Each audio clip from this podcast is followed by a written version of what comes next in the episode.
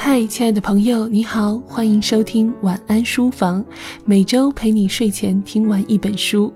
我是主播依然，今天我想和你分享的一本书是2014年亚马逊年度最佳图书的第一名，无声告白。昨晚我连夜读完了亚马逊2014年度最佳图书的第一名，无声告白。整本小说给我的感觉，从开头的悬疑色彩，到中间的倍感压抑，再到最后带着一点希冀的巨大空洞，看完以后有一种说不出的难受。小说讲述的是肩负父母双重期待的莉迪亚在重压之下选择自杀的故事。没错，总结起来就是这么简单。但是一个好的作者首先要能做到的就是讲好一个简单的故事。作者吴启诗说，前面几版的草稿开头都是他们一开始不知道莉迪亚去了哪里，而最终的定稿却改成了莉迪亚死了，可是他们还不知道。一个隐藏真相，一个揭示真相，一个让读者的关注点放在莉迪亚究竟是死是活，另一个则会让读者跟随作者去探究莉迪亚为什么死，她的死亡背后究竟有什么故事，究竟发生了什么呢？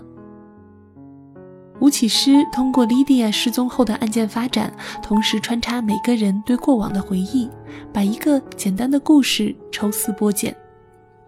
回忆却让这个简单的故事不再简单。书中说，如同任何事一样，根源在父母。而我看完了整本书，我认为作者想表达的根源不只在父母，而在整个的社会大背景。20世纪30到50年代期间，美国经历了一系列重大事件，如经济大萧条、第二次世界大战和麦卡锡主义等。二战后，整个国家和社会开始明显走向保守，女性在这股来势汹汹的保守主义思潮的冲击下，纷纷相互仿效，承担起郊区家庭主妇的角色。莉迪亚的母亲正是出生在那个年代，但她却渴望与众不同，梦想成为一名女医生。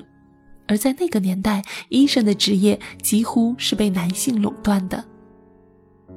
而莉迪亚的父亲虽然出生在美国，但却是华裔苦力的后代。他从不觉得自己属于这里，他在学校是一个真正的异类，第一位东方学生。他没有朋友，却渴望友情。他是那么的与众不同，却无比想要融入人群。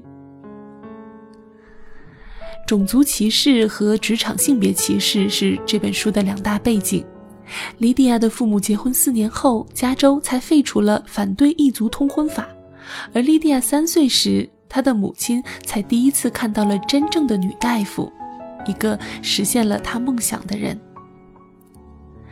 别人的期待是这本书的主线，可以说几代人都生活在别人的期待中，也同样将自己的期待强压到别人身上。父亲期待自己唯一一个有蓝眼睛的孩子莉迪亚能够在学校交到很多的朋友，以弥补自己孤独的童年记忆。母亲则期待顺从的莉迪亚完成自己当医生的梦想。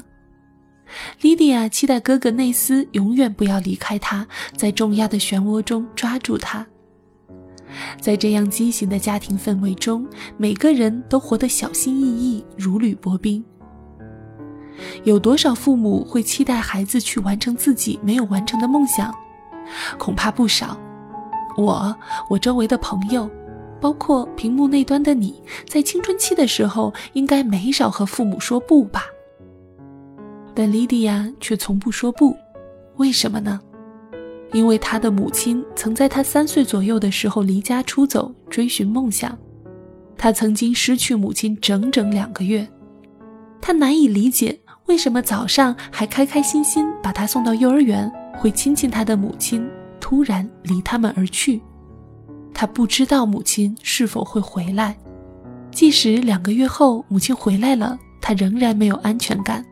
他害怕失去，所以只要是母亲想要的，他都只会微笑着说，好的妈妈，是的妈妈。我最近在读史蒂芬·彼达尔夫的《养育女孩》，书中说，女儿和妈妈在幼年建立的连接对女儿的安全感形成非常重要。小丸子现在5个多月，经常会自己玩一会儿，然后突然扭头看看我。我即便是在读书，也会感受到她的目光。当我也扭头看她，她就会对我笑一笑，然后接着开心地去玩她的玩具。这就是一种爱的确认。我想，正是这种确认会在她心里逐渐建立坚固的安全感。无论如何，妈妈爱我，妈妈爱我，就是全世界都爱我。而莉迪亚的妈妈在女儿正在建立安全感的时候，突然生硬地切断了这层联系。于是莉迪亚太害怕失去，她不再相信爱是白白得来的，她认为父母的爱需要她努力才能获得，所以她不能说不，即便她真的不喜欢，即便来自父母的压力已经大到足以压垮她，她仍然微笑着说：“好的，妈妈。”而当唯一能够理解他的哥哥内斯收到哈佛的录取通知书，即将离开这个被彼此的期待压抑到畸形的家时，莉迪亚终于崩溃了。她就要失去哥哥了，她该怎么逃离这无望的深渊呢？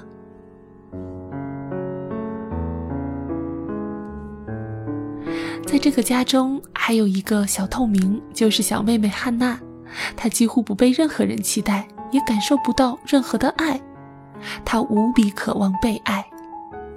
我想，这个小透明就是作者留给这本小说的一个希望。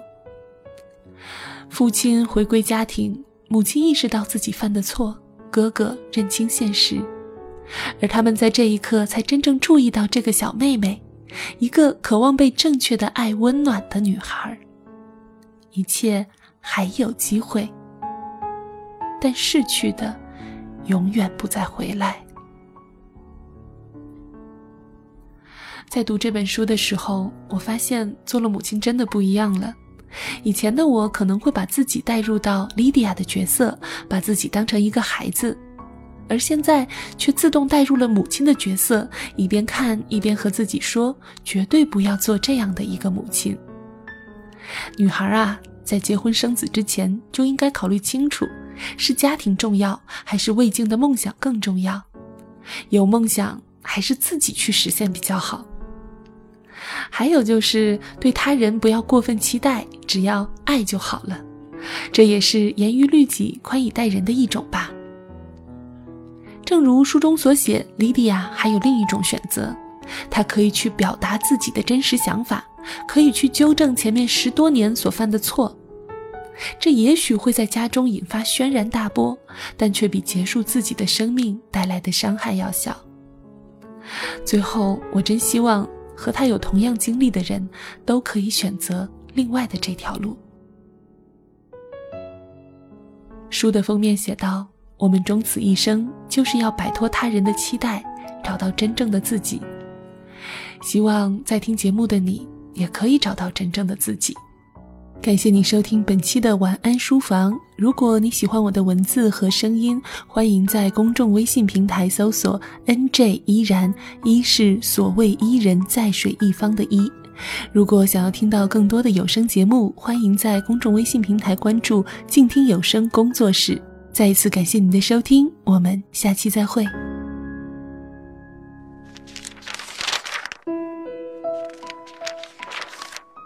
你读一本书大概要多久？我读一本书大概需要1个星期吧。差不多3-4天吧。我小的时候读书快，基本上就能读完一本书。我呀，真的是还真挺久没有看书了。平时工作真的太忙，应酬太多，晚上回家也没有什么时间去看书啊。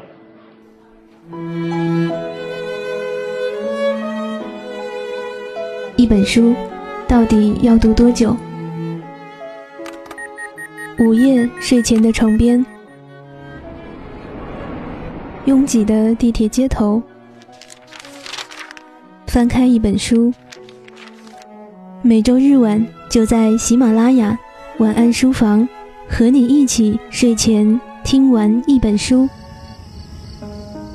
享受一段悠然的小时光。本节目由喜马拉雅网与静听有声工作室联合制作播出。静听观点，不止文艺。